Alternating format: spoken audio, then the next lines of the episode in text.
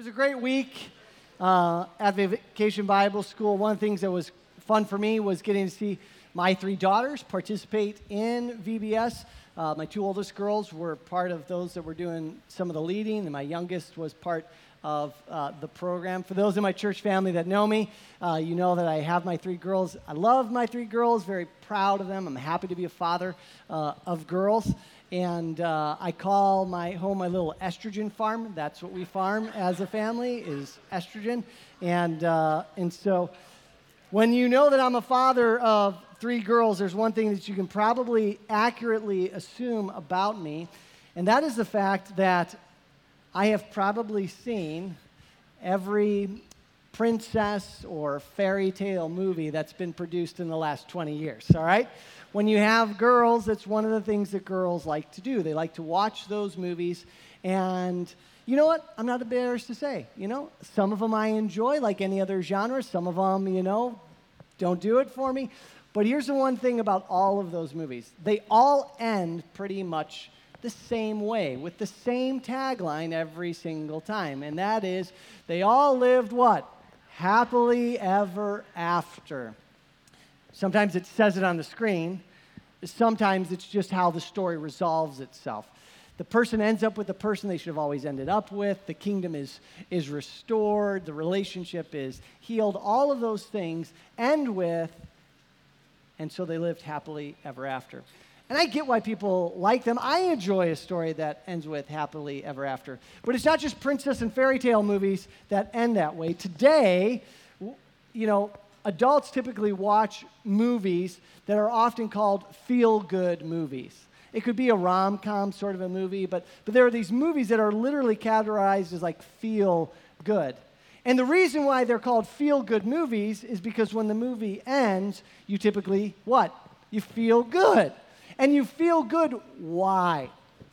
That's the thing I want to sit on just for a minute. Why do we like these fairy tales with the happily ever after. Why do we like movies that we call these feel good movies? Why do we feel good when these movies are done? The answer is there's resolve. The movies leave the situation not in brokenness, not in hurt, not in pain, but typically at wholeness. Uh, relationships are at peace. People are happy with their situation.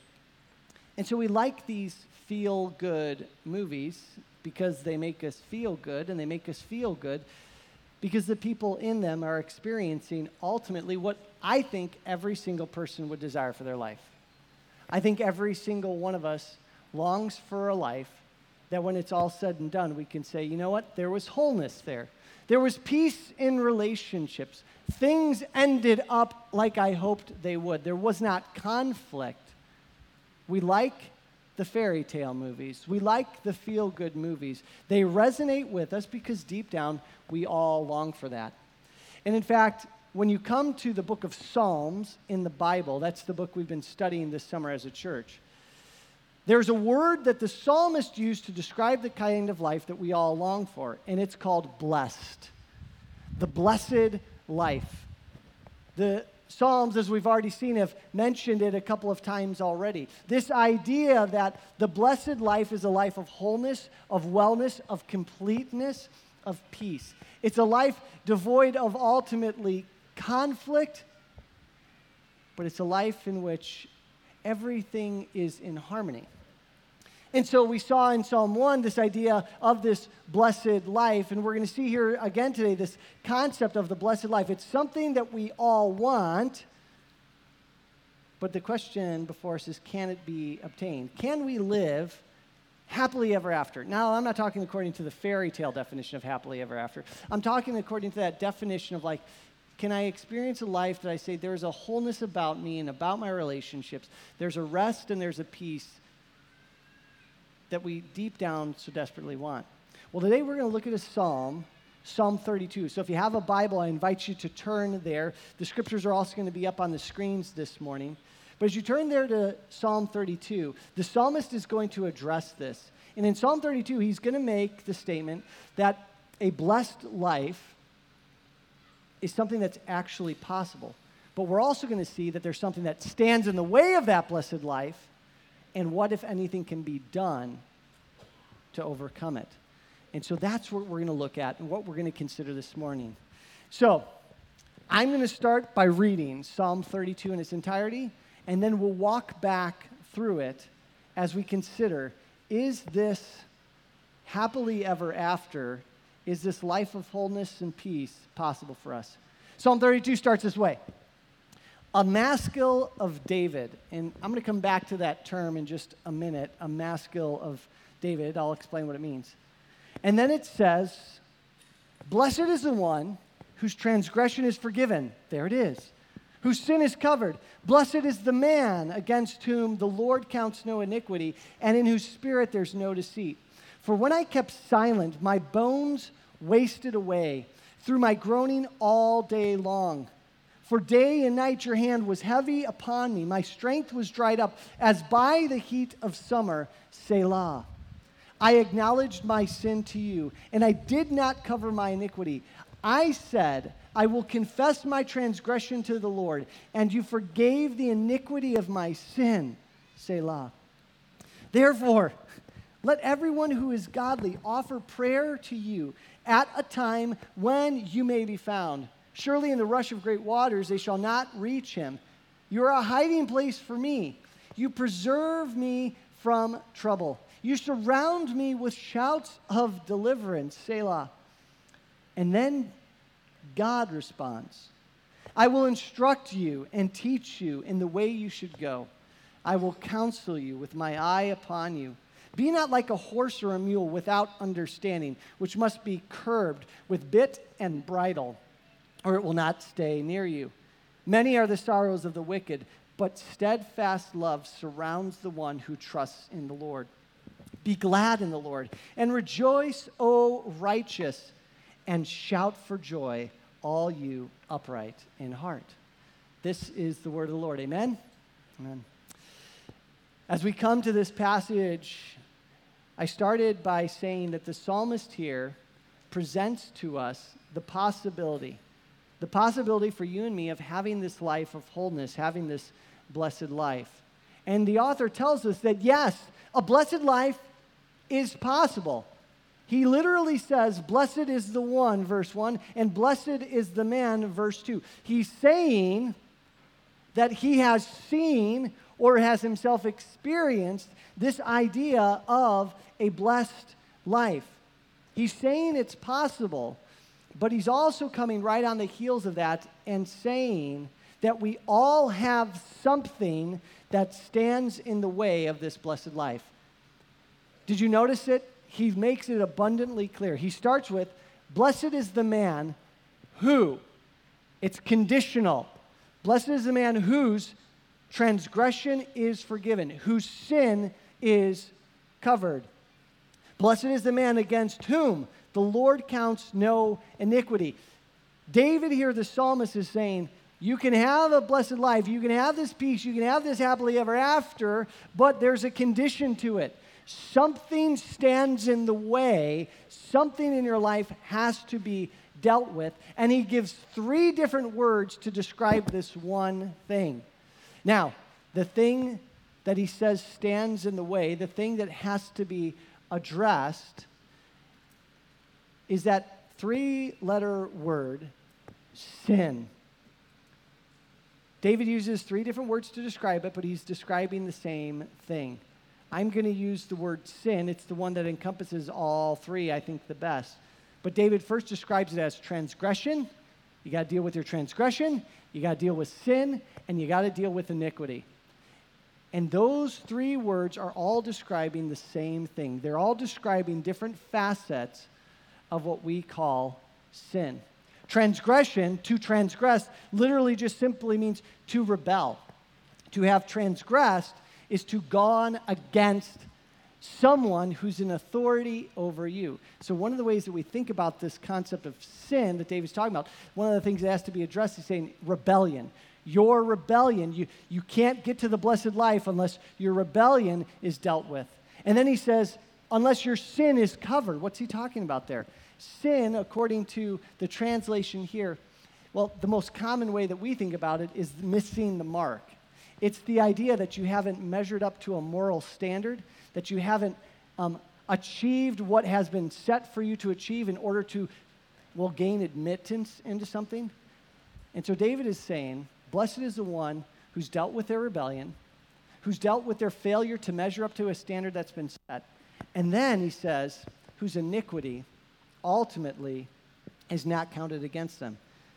Now, iniquity here is to be guilty, it's to be under guilt for not only having failed to measure up to that standard, but having had a punishment leveled against you. And so, as we look at this psalm, David is coming and saying, Here, Here's the problem with all of us. Here's the problem with us happy, having that life that we so desperately want. We have a sin problem. We're living in rebellion, we don't measure up, and we're guilty of wrongdoing. Now, we're in church today, and you might be coming and thinking to yourself, boy, I'm so glad that I came this morning to a church to hear that I'm a rebel, that I don't measure up, and I'm full of guilt, right? Well, sometimes we have to go into the darkness before we can actually come to the light. And if we don't ultimately recognize this problem, I just got to be straightforward and say, like, it's not fun for me to come to this, but I have to do what God's word calls me to, and I have to lay it out there. If we don't deal with this, then we're holding back. I could lie to you today and say, you can have your happily ever after. Just go your merry way. Do the things that make you, you happy. Strive for that, and you will find peace and you'll find rest. The Bible says you can't do that. You can't do that. You got to deal with this issue of sin in your life. And very specifically, David goes on to say in verse 2 that you have to figure out who it is that you've rebelled against, whose standard you don't measure up to, and who you are guilty before. It's one thing to know that you're in rebellion, it's another thing to know that you don't measure up, but who's it all against? David says, look at verse 2 Blessed is the man against whom the Lord counts no iniquity. It's right there. That is who David says we have sinned against. That is the one whom we have to deal with if we're ultimately going to experience this blessed life. David says we are in rebellion against him. We fall short of God's standards in the law that he has set. We are guilty before God. It's one thing to know that sin stands in the way, it's another thing to know that the one that we have to deal with as it pertains to our rebellion is God Himself. And that's where, if you're taking notes, the second point that I want to make abundantly clear to us is this unless our sin is addressed, we will never experience the blessed life. David says it three different ways. Unless this happens to your sin before God, you're not going to enter into this blessed life. But at the same time, what is he telling us? It should be obvious if you're a logical person. He's saying if your sin can be covered, if your transgression can be forgiven, if your iniquity isn't counted against you, then you can have this blessed life. Are you tracking with me? Those two things are true at the same time. You don't get it, but you can. But something needs to happen. Now, what David does for us, what I think is so beautiful, is that he comes and he tells us you know what? Here is how. Here is how ultimately you can enter into this blessed life. Here is how your sins can be dealt with. Now, before I jump into that, I have to overcome something. I have to overcome something and encourage the church, my church family. So let me tell you what I have to overcome. What I have to overcome is this God's word has just made a claim. God's word has just made the claim that your life and my life will never know peace, will never know wholeness unless your sin is dealt with. So that's the claim. The question is is that true? Like, is this thing called sin really that big of a deal? Sin defined as rebellion, as far as not measuring up to a standard, as being accused and held guilty. Here's the beautiful thing about the life that God has given each and every one of us. You know, and I know without the Bible telling you it, that sin is a problem to the blessed life, that sin is a hindrance to a whole life, a life of peace and rest. Do you know how you know that? Because you have a family or friends in your life. If you have kids, you know that rebellion is a hindrance to wholeness and peace. Because when you tell your child to do something and they do not do it and they rebel against you, do you feel at peace with your life and peace within your home? When they don't clean up their room but instead hit their sibling, what enters into the equation? Conflict. And so you know from your very own experience, I know from my own experience that rebellion is a big issue and if it's if it exists in my relationship with my children, we're at war.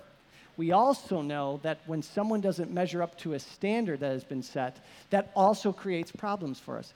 Think about the people in your life, not a child, but think about your friends, think about your family that you have conflict with.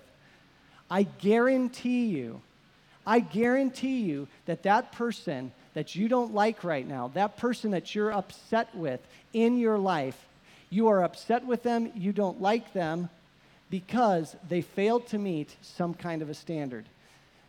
In relationship, you make some agreement. The agreement is I'm patient with you, you're patient with me. I'm gentle with you, you're gentle with me. That's the standard. The moment the person doesn't engage you in that way, you experience that conflict. You don't have that blessed life. You don't have your happily ever after. We know that sin is a problem because we've already all experienced it in relationships with other people. David is saying, listen, all of those things are just a shadow of where your bigger problem rests. It's between you and God ultimately that the biggest problem exists. And so, if you can see that, if you can own that, only when you do that can you enter into and begin to experience what you were created to know. And so David comes and he says, Listen, I'm going to first show you what not to do, and then I'm going to show you what to do. We have something in our life that stands in the way of the blessed life. We know it to be sin. And notice how the psalm began. It, the title of the psalm is A Maskil of David. If you look in your notes, you'll know that maskil simply means instruction. Some psalms are just songs of praise. They're these, they're these psalms that are to connect with us on a, just an emotional level to express things that need to be expressed in our relationship to who God is and who we are. And some psalms, they also go and they give us very clear instruction. And David said, This is a psalm that you sing to instruct your heart. And so, what David is telling us in this psalm is like, here is how you can enter into this. Here's how you need to address your sin. In verse 3 and 4, he says, Here's what you don't do. In addressing your sin, he says, For when I kept silent, my bones wasted away through my groaning all day long. For day and night your hand was heavy upon me. My strength was dried up as by the heat of summer. Selah. That word Selah means pause, stop, consider what has been said thus far. Uh, we know what the heat of summer feels like right now, don't we? Yeah, like don't, don't worry, you can fan yourself. It's all, it's all good, all right? But David is saying, listen, I'm going to tell you when I tried to deal with sin my way, and his way was, I'm just simply not going to bring it up. I'm not going to talk about it. I, am not going to confront it. He said, I kept silent. And he says, Here was the outcome I wasted away. I felt oppressed. It was heavy upon me. When you try and deal with sin in your humanity in your own way, David says the outcome is not good. At minimum, it's depression. It can also be the oppression of your very own soul. And so David says, one of the ways that you address, that you address sin is, is you don't depend on your own way of dealing with it. David says he kept silent. There are other ways that we deal with sin. I'm going to I'm going to give you a quick seven here, real quick seven ways that I see that we typically deal with sin. When we know that we've rebelled, when we see it, when we know that we haven't measured a standard, one of the first things that we do is we try and blame shift. It was my mom's fault. It was my dad's fault. It was her fault. It was his fault. We, we try and cast blame on other people. We get that from Adam and Eve. Adam and Eve in the garden were the very first two people. Very first two people who ever sinned against God. And the very first thing that they did when they were confronted with their sin was Adam said, She made me do it. She said, The serpent made me do it. And the serpent's like, Yep, there's no one else to blame here, right? But we blame shift. It's what we do. We sometimes try and define it away. We try and say it wasn't really sin. That, that's not what's going on here. Because if we can give it a different name, if we can not make it be something that looks like rebellion or failure to meet a standard, we feel better about ourselves. And we modern people, we like to do this a whole lot. But there's a great um, example in Russian literature from the book Crime and Punishment. Fyodor Dostoevsky wrote it. If you've read Crime and Punishment, then give yourself a round of applause. Good job, you made it all the way through. But one of the characters in the book, this gentleman, he decides that guilt and shame, sin, they're just, they're just religious constructs. They're things that humanity has created. And so he goes in the book and he says, I'm going to prove that guilt is just something that we create. It's not real. There's not really an ultimate standard out there. And so he decides to prove his point that he's going to murder someone. And so that's what he looks to do. But he doesn't look to murder a nice person. He finds a woman that nobody really likes, and he's like, I'm going to murder her. Nobody's going to miss her. And I'm going to prove that I can control it. I can define what sin is, and it's not really that bad of a thing.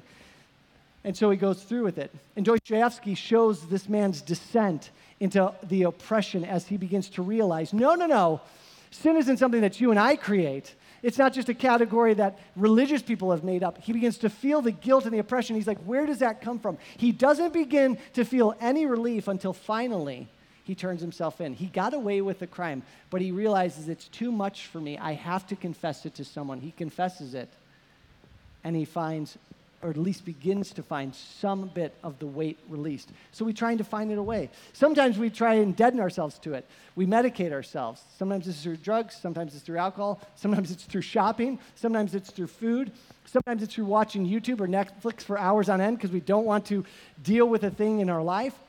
Let's make ourselves laugh. Let's make ourselves entertained. Let's deaden how we feel. We criticize, gossip, run other people down. That's exhausting. I feel bad about myself because I know I've done something wrong, but you know what I'm going to do? I'm going to talk about that person. As long as they're worse than I am, I'm okay. Nobody likes that person, by the way, right? The person who runs to this all the time, eventually they don't have any friends. Their life becomes empty because all their friends start thinking, if they're talking about that person when, I, when they're not around, I know they're doing the same for me. Sometimes we try to achieve, we set goals and we say, all right, I failed in this way, I'll make a different goal. If I can meet that goal, I'll be okay. We give incredibly generously. We, we look at our lives and we say, So I failed in this area, but I'm going to make up for it by, by giving and donating and doing all of these things. It's kind of tied to this penitence, where we, where we try and make up through good works our failures. Here's the deal with every single one of these David says, They all fail, they will not work. If you try and deal with your rebellion problem, your iniquity problem, your failure to measure up, you're never going to succeed because here's the deal. The deal is we have ultimately sinned against God. And David says, unless God is the one who does something by covering your transgression, by forgiving your sin, unless God is the one who acts and deals with it, your sin problem remains. Which is why David in verses 5 through 7 make it abundantly clear to us that forgiveness starts with turning to God, the one we've sinned against. We turn to God, the one we've sinned against. Look at verse 5 again. He says, I was quiet. That didn't work out too well for me. So I acknowledged my sin to you, and I did not cover my iniquity.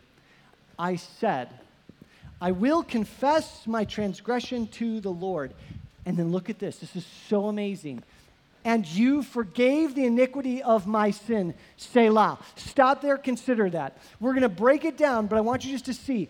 David said, I did this thing, and then I had to do no more. There were no other hoops for me to jump through. I did this thing, and God just forgave.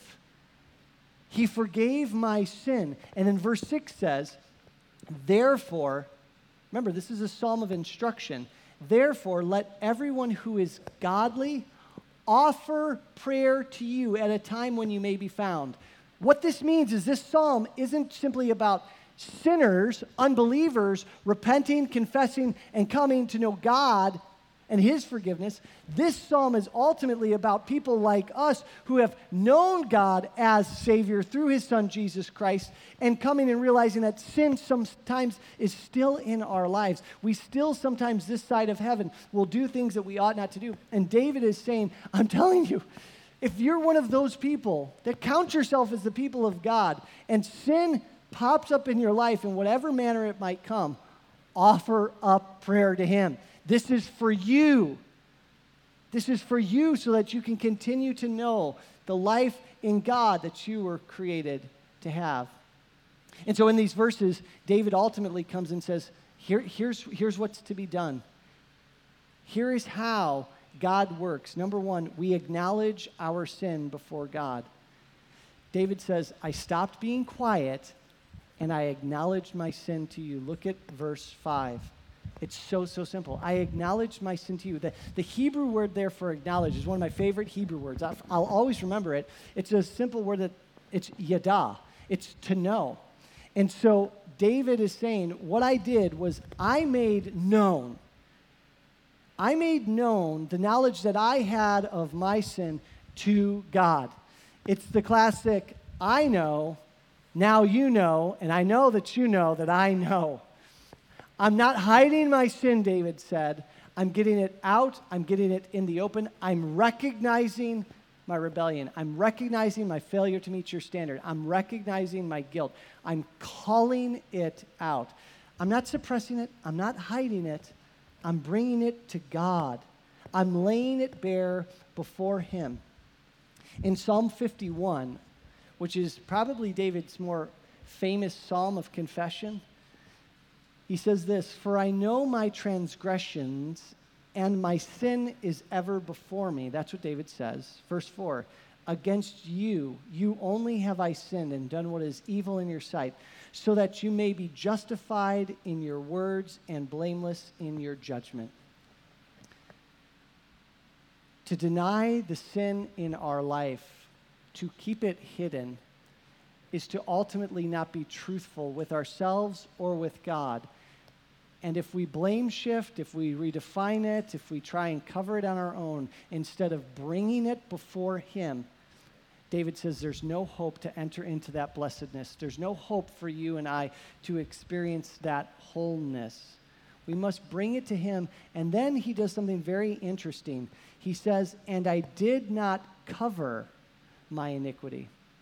It's not just simply that I exposed it, but he called it my iniquity, my sin. Do you know what he's doing there? He's not just acknowledging our sin to God, he's owning his sin before God, which is what we must do. We can't just say, here is the sin, but it's my sin. I own it. I'm not blame shifting. I'm not pretending it wasn't my doing. It was me and me alone who did this thing. No one else is guilty. I am guilty. It's not fun. I'm just going to be straightforward. It's never fun to know that you're guilty. It's never fun to be called out as the rebel and to know it. It's never enjoyable to ultimately recognize I failed to meet a standard. God, as He always does, showed me this past week just a blatant way in which I could have easily not owned my sin. Now, of course, in order for me to own my sin, I'm going to have to tell you a story of when I did sin. So, you ready for this? Here we go. Now, the first hour was really mean. I hope you guys are nicer, okay? So, my wife Hannah and I are having a conversation with our youngest daughter. And it's one of those situations where, you know, she can only hear so many people at one time talking to her. And we were each trying to make a point that she needed to hear. We were kind of going back and forth on the point. And I was right in the middle of trying to make a point that I felt would be very effective in helping my daughter.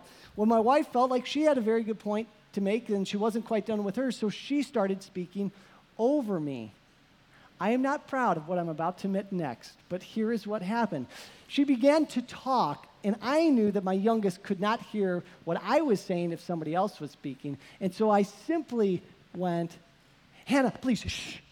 Now, yes, I shushed my wife, okay? All right? No judgment here, all right? But I, I told her, you know, Hannah, shh, I, I'm trying to. Now, come on now. Was that the nice thing to do? Was that the godly thing to do to shush my wife? Come on, you can be honest. Was it? No, it wasn't. I, I, there was about a million other ways that I could have dealt with that situation without ultimately throwing it back in my wife's face. I was saying in that moment, You're not important. What you have to say, I am. Well, at minimum, that's what I was saying.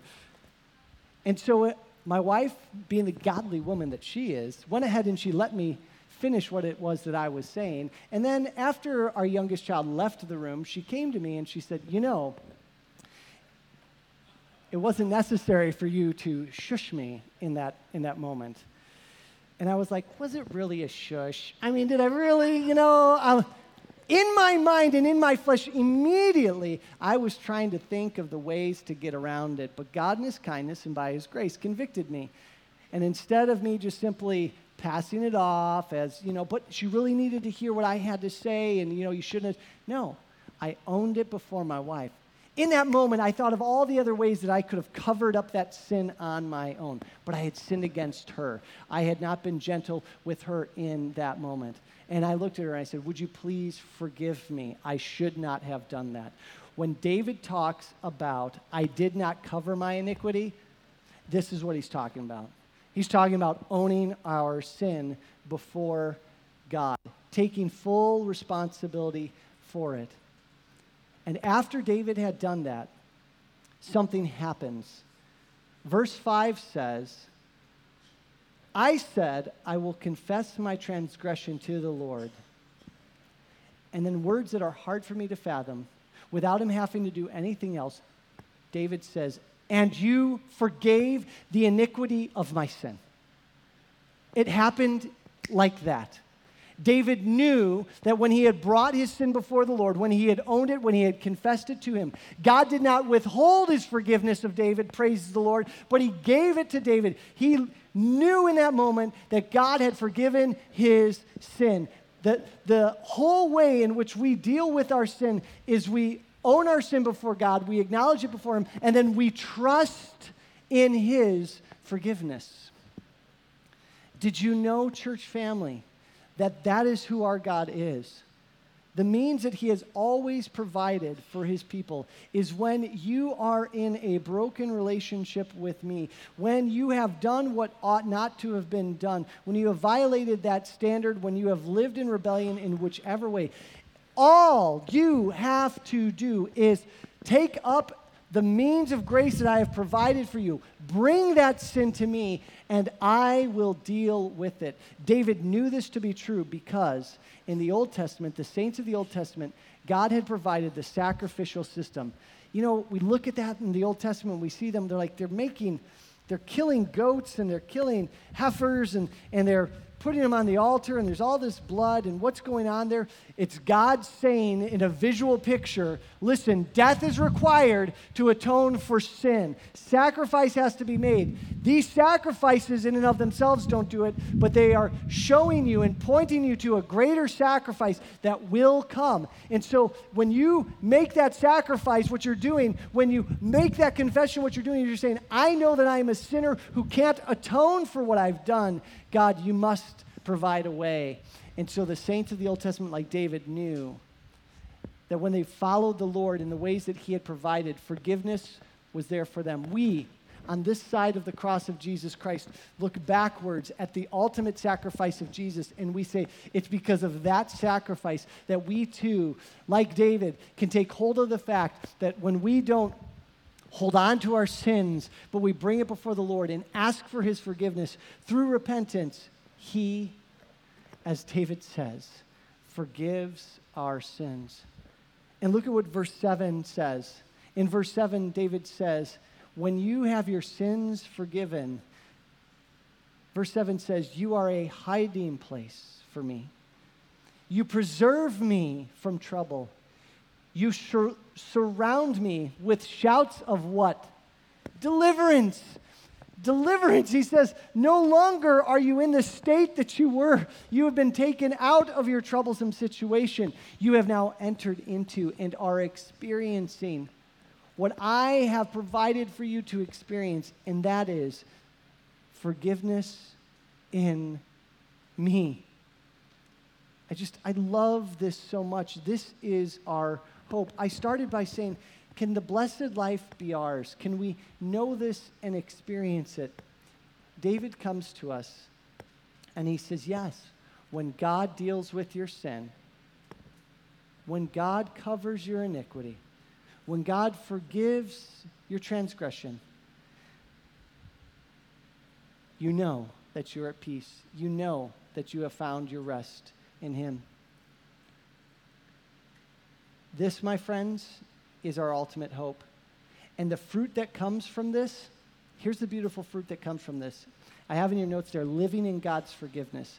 David doesn't just simply come and say, here's how sin is ultimately dealt with. He says, here's what it looks like. Here's how you know. Here's how you know that, that you are living in the fruit of that. Number one, we'll look at verses 8 through 11. I'll close with these verses. I will instruct you and teach you in the way you should go. I will counsel you with my eye upon you. I'm not distant from you. I'm not looking away from you. My eyes upon you. Be not like a horse or a mule without understanding, which must be curbed with bit and bridle, or it will not stay near you. Many are the sorrows of the wicked, but steadfast love surrounds the one who trusts in the Lord. Be glad in the Lord and rejoice, O righteous, and shout for joy, all you upright in heart. David says three things. Three things come out of knowing that forgiveness has been received. Number one, we receive the Lord's instructions. We receive, we want to hear from Him. We receive His instruction. He says, I will teach you, you will walk in my ways. You're not going to be like a mule anymore. You're not going to be like a horse that needs to be forced into a direction. You will want to go in my ways because you'll know that my way is good. And so you'll follow my instruction. David says, We will turn from our sin. When we know the way of the Lord, when we see that we were going this way and the Lord says, No, that's not the way you keep going, you've confessed that, you've owned that, we immediately start going in the other way. And finally, and this is the most beautiful of all, he says, You rejoice. We rejoice in our righteousness. And I say our righteousness because that's what David says. When you experience the forgiveness that comes ultimately through the Lord, he takes you from that place of being viewed as a rebel, from being viewed as someone who is guilty, and he says, I'm giving you a new righteousness. You are declared right before me. It's not just simply that I have covered for your sins, it's as though in my sight you have never sinned. This is the beautiful transaction that we see in fullness in the cross of Jesus Christ the unrighteous become righteous. I talked about in the beginning that happily ever after church, friends here today. The happily ever after, it's not getting all the toys that you have ever wanted. It's not all the money that you'd have. I'm going to save this for another sermon. There's this large study that was done, and it says money doesn't buy you happiness, but they have discovered it does make things a little easier. So that's it's a whole other discussion, but that's not the happy ever after life that we want. The happy ever after life that we want is to know that we're not guilty any longer. That we can stand before God and know that He loves us, that our Creator cares for us, and that there's nothing any longer standing in our way of fully knowing the beauty and the joy of being in Him. David says that kind of blessed life it can be yours when you know and experience the forgiveness of your sins, and you can know and experience the forgiveness of your sins by coming to Him, resting in Him and the forgiveness that He has provided. So here's what I want to do in closing. I'm going to pray for us, but I want you to bow your heads with me right now in this moment. And I want you to consider in this place and in this time, I know it's a little warm, but that's, that's okay. Don't fall asleep, but instead ask your heart the question if today you're a follower of Jesus Christ, are you carrying any guilt? Are you carrying any weight? Is there something you've been trying to define away, something that you haven't brought before the Lord? God says, I have the blessed life for you already. Is there something you need to confess to Him? Maybe you're here today and maybe you've never made that confession in the first place. Maybe the very first thing you need to say to him today is, I have been a rebel and I've been someone who has turned from you, rejected you, but I know that you welcome the rebels in and that you forgive, that you're faithful to do that. Would you even confess that today? And so, Lord, hear whatever prayers are being lifted to you in these moments. And we know that they are heard because you don't turn a deaf ear to your sons and to your daughters and to those who call out for mercy. Lord, may we be a church that walks in this forgiveness, that walks in this truth, that we might be a people who experience that blessed life because we don't hide our sin. We bring it to the only one who can do something about it. And then we walk in that forgiveness. So we pray and we ask these things in Christ's name. And all God's people said, Amen.